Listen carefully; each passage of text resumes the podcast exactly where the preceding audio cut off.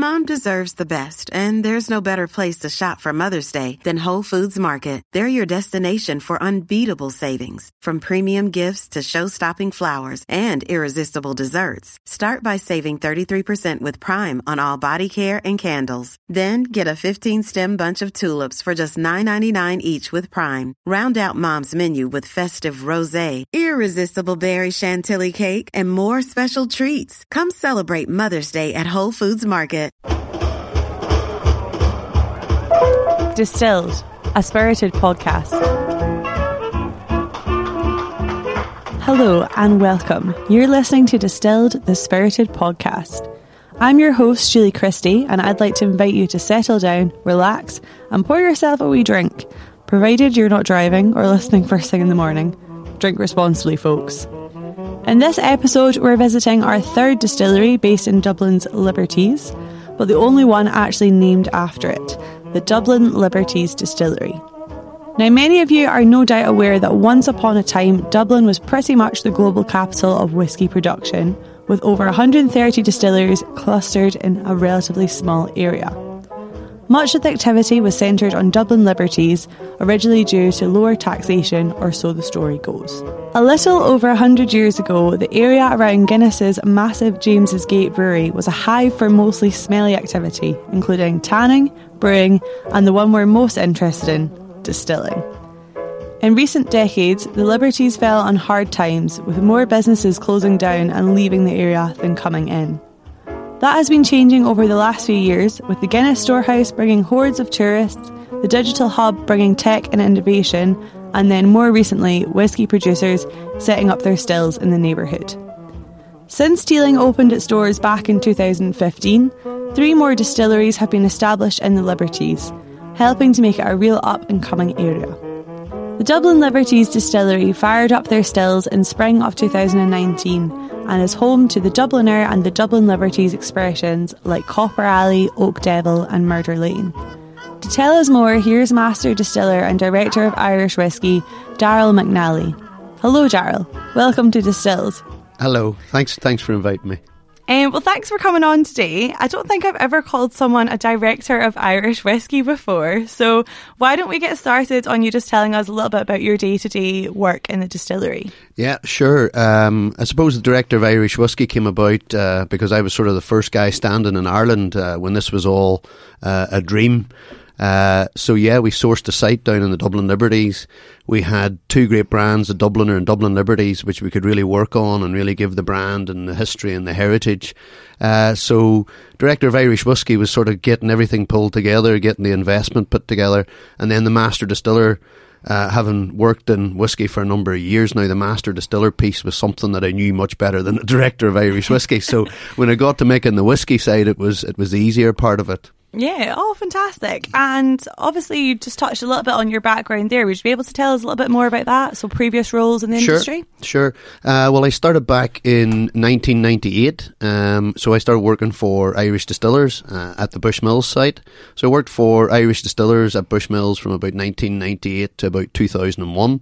I then came down to Dublin here and worked at one of the bottling sites for Irish Distillers for a few years. And then I got the opportunity to go back to Bushmills and to learn the trade of becoming a master distiller, which takes about 7 years.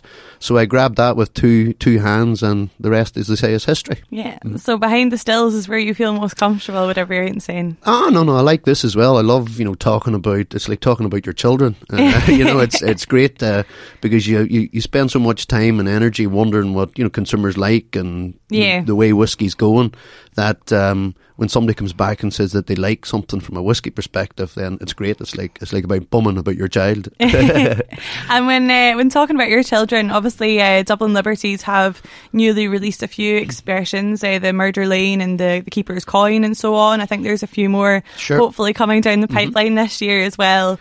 What would you say is kind of the characteristic of the Dublin Liberties spirit? Now, I know obviously you've only started distilling in the Dublin Liberties site just this year or late last year. So. Yeah. So yeah, we just finished the distillery early 2019 and we had the stills running mid-February. So it's only about 3.5, 4 months now. So the Dubliner when we were creating the Dubliner, it's just like simple, easy drinking whiskey. So it's like a little bit what you would expect Irish whiskey to be. A good introduction. A good introduction. With the Dublin Liberties, we wanted to do something completely different. So it's like innovative, always got an age statement, always got a nice finish. So it's always premium, always aged almost. But at the same time, talking about innovation, but keeping the history and heritage of the people of the Liberties. So when we pulled the distillery together, we called the distillery the Dublin Liberties Distillery. So the Dublin Liberties brand coming out at that time is now given an opportunity with her 5-year-old blend, or Oak Devil, or 10-year-old Copper Alley, or 13-year-old Tokai finished, Murder Lane, and then her 16-year-old Pedro Jimenez finished Keeper's Coin. And we have a King of Hell, a 27-year-old. So there's already 5 expressions there that are always aged and always premium. So there's something for everybody. There's something from everybody from a taste perspective, something that they can move up and down the range with. And as well as that, from a financial point of view as well, there's something for everybody. That's true, because a lot of people say, oh, you know, we can't have whiskey been too high. But there's a lot of consumers out there that look for something that at that high end as well. So I think with the Dublin Liberties, we're catering for a lot of people out there. Well, I think it's fair to say that you've been very busy. We have about 13 expressions in 3.5 years, so it's pretty much non-stop, up there with some of the big players, and you touched a little bit on the Tokai wine casks, and we expect a lot more kind of unusual finishes from you guys, or... We have a few deliveries of cask there, which will fill some of our aged whiskies in. Don't want to say too much about them because I don't want to take the onus off the 5 that we have now. But yeah, to what I can tell you is that we will have different expressions for the next number of years. And as I say, our 27-year-old, we have enough liquid there to maybe go for so many bottles every year for a 28-year-old, 29-year-old, 30, maybe even up to a 32, 33-year-old in the future. Fantastic. All with different finishes, and all where if you buy your 27-year-old this year, you might have an option, the first option, to buy the 28-year-old next year and 29-year-old the year after that. It's something along those lines that we'd like to do, because if somebody wants to collect some whiskey, come along, have a taste of what it tastes like, buy the whiskey, and then have the opportunity to buy the same expression a year older next year. Yeah, of course, and that's quite often how collections start. You know, they want the next one, and I always think that's a thing in the whiskey industry is... now listeners, correct me if I'm wrong, but us whiskey people are never happy. We're always looking for the next release. So it's exciting to see what's coming down the pipeline. And I know you guys are coming to Whiskey Live Dublin this year. That's right. And you're going to be doing a masterclass. Correct, Can we expect anything unusual in that? Well, it was sort of touching on what you asked there last was, innovation through cask finishes and aged malt. So we will definitely be bringing that to Whiskey Live. It'd be great to get people along. But as I was saying as well, it's good even in masterclasses sort of to kick off the shoes and talk about everything whiskey. Yeah. Sort of go, questions that people maybe don't get a chance to ask you. It's great. I just love them. Yeah, it's good for that kind of one-on-one. Absolutely. As you were saying, people might not have the confidence to ask those questions in a large group, but in a smaller masterclass environment, it's great. Absolutely. Well, obviously, you're kind of in the prime whiskey part of Dublin. Have you settled into the Liberties area okay as a young upstart? Oh, absolutely, yeah. I think with the building that we bought, about 3.5 years ago, the building that we bought, it's sort of got a nice mix of sort of old and new. So the first part is an old mill dating back about 300 or 400 years, and then everything behind that we pretty much just demolished and built up shiny and new. So you come into this like age-old sandblasted building with countless types of stone and block work, into a nice retail cafe outlet, and then eventually into a more industrial looking mash house and still house. But it's still got that wow factor because we tried to make it sort of top end as well. And then you have this lovely bar that you finish up and enjoy your whiskey, looking through at the stills making the next whiskey for 3, 4, 5, 10, 20 years down the line. The perfect view. Yeah. Mm-hmm. And I'm right in saying you do daily tours. Can you let us know when they operate from? Or yeah, absolutely. So we usually have the team in there about 9:30 through to about 7 p.m. The last tour being about 6 p.m. now. We're looking at sort of using the bar as well, maybe a little bit more than we have been. But really what we wanted to do, with us only being in operation for about 3.5 months, we wanted to get the stills running. We wanted to get a bit of a marketing campaign about the visitor centre coming into a great time of the year for Dublin and visitors. Although Dublin all year round now, there's visitors, which makes it really attractive. So we have the spirit ready now and happy with it. And now we can concentrate on increasing the numbers to come through the doors, and as well as that, maybe do something special with the bar. Yeah, no, definitely. Visitor centres are always a great way for kind of building on that kind of brand loyalty and increasing the brand awareness. And when we were discussing earlier, actually, before we were talking in the podcast, you mentioned that you're going over to Asia next week. That's correct, yeah. So is that going to be more promoting of the brands? Is that different tastings or different markets you're trying to target there, Daryl? Yeah, we have a number of masterclasses planned for Singapore, Melbourne, Sydney and Shanghai. We have a distributor for one of our brands in China, but we're looking to maybe look at one of the other brands as well for another distribution. But it really is, we have a small team out in APAC, and they really do carry a lot of clout out there now already. So it's going out to meet people, let them taste the liquid, because the liquid does all the talking for me because it's good quality, and really just keep the relationship going, because in Asia it's all about relationship. I was out in APAC, Japan last year as well. So it's going to be an annual occurrence to go out, but it's really just building on the relationship that you really have. So it'll be enjoyable. I love just going out and seeing different parts of the world and seeing what consumers, how they drink their whiskies and so on and so forth. But bring a little bit of Irish charm there as well, and let them taste some of the new whiskies that's coming through there. And what would be the kind of biggest market for the Dublin Liberties Distillery at the moment? Yeah, well, you can't get away from sort of the USA, North America, but Russia is very good. Our investors as well has got good distribution in the Czech Republic and Poland, so that's really working out well for us at the minute. But yeah, USA, Eastern Europe, Australia, really, really good on our Dubliner liqueur. So we've about 25. We're in about 25 markets now at the minute, and fantastic! And then making some good traction. The hope is, with going over to Asia, you'll be increasing those markets there. Absolutely, as well. Yeah, mm-hmm. Fantastic. And could you tell us a little bit more about Dublin's kind of golden triangle? Has that influenced you? The location, why you chose the Dublin Liberties to be there, or? Yeah, absolutely. We wanted it to be in Dublin City first and foremost, and as I say, going back in the day, I think there was about 37 distilleries in Dublin, and a lot of them sort of congregated around that area. Yeah, and probably a few illicit ones as well. Absolutely, yeah. I hope there's not so many now. Yeah. And having the Dublin Liberties as a brand name and the Dubliner, it was such an attraction when I was told that. I was going, right, where do I sign on the dotted line? Everybody knows where Dublin is. Everybody has a relative from Dublin. I always say there's about 6 or 7 million people in Ireland, and there's about 70 million worldwide who think they're from Ireland. Yeah. So having the brand names of Dubliner and Dublin Liberties, I thought, great, show me where you want me to build this distillery. So and as I say, it hasn't looked back from there. And how easy was it finding the site for the Dublin Liberties? Was that a few years in the pipeline? Or yeah, we were.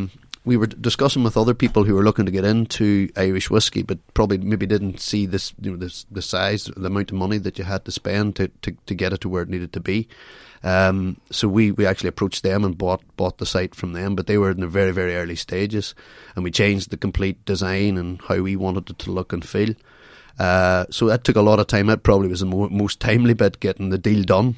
But once we had the deal done, we sort of hit the road running, and as I say, there was only me, myself and I, and an Irish global marketing director who was based in London, who then came back to Dublin.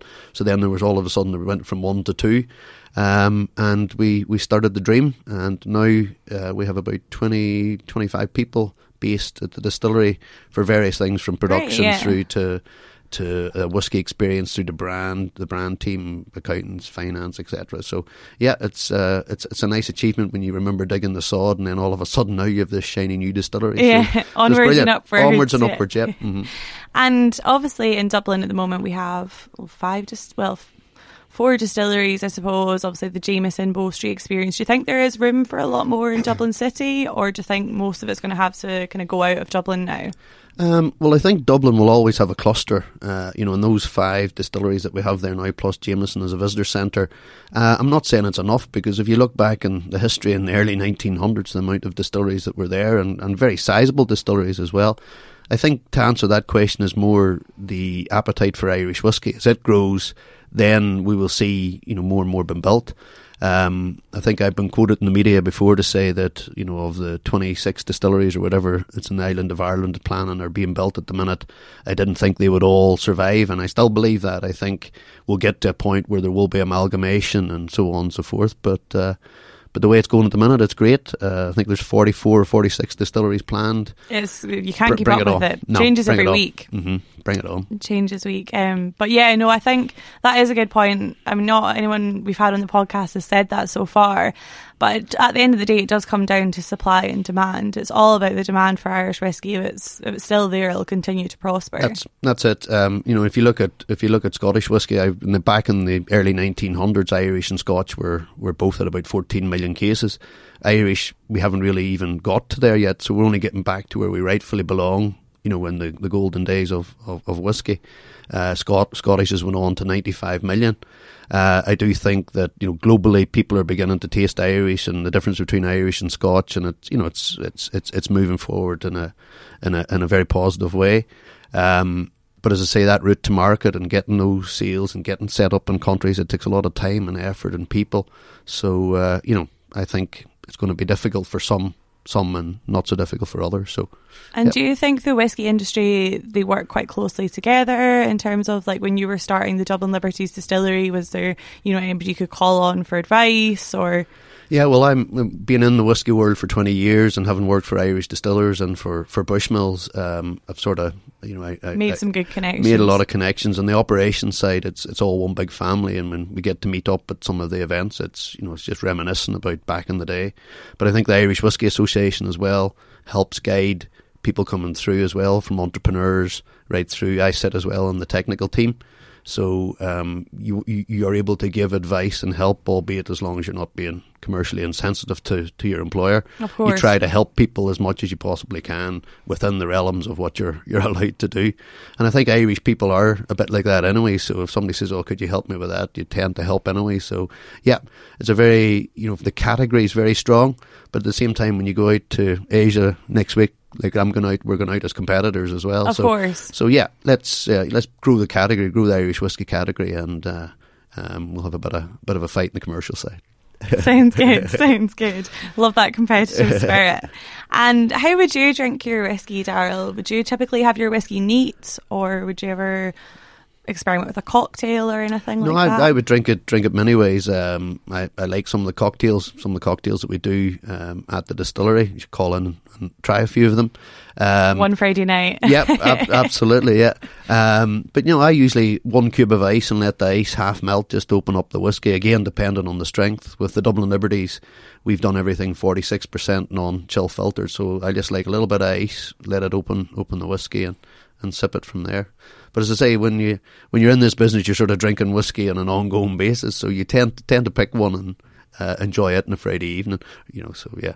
I know, I would be the same. Like, sometimes it's nice to have your whiskey neat, and then that Dubliner honeycomb liqueur, I love that over ice. Yeah. Over ice cream as well, listeners, if you ever want to do that, I'd highly recommend it. You have to hide it in my house. I know, it's fighting over it between me and my mum. Well, thanks so much, Daryl, for coming in today. I think that's all our questions for just now. Brilliant. And have a great day. Thank you very much. Thanks to everyone at Dublin Liberties Distillery for welcoming us in. That's all for this episode. Join us next time as we talk to Dingles' Elliot Hughes and head down to the Irish Whiskey Awards. What could possibly go wrong?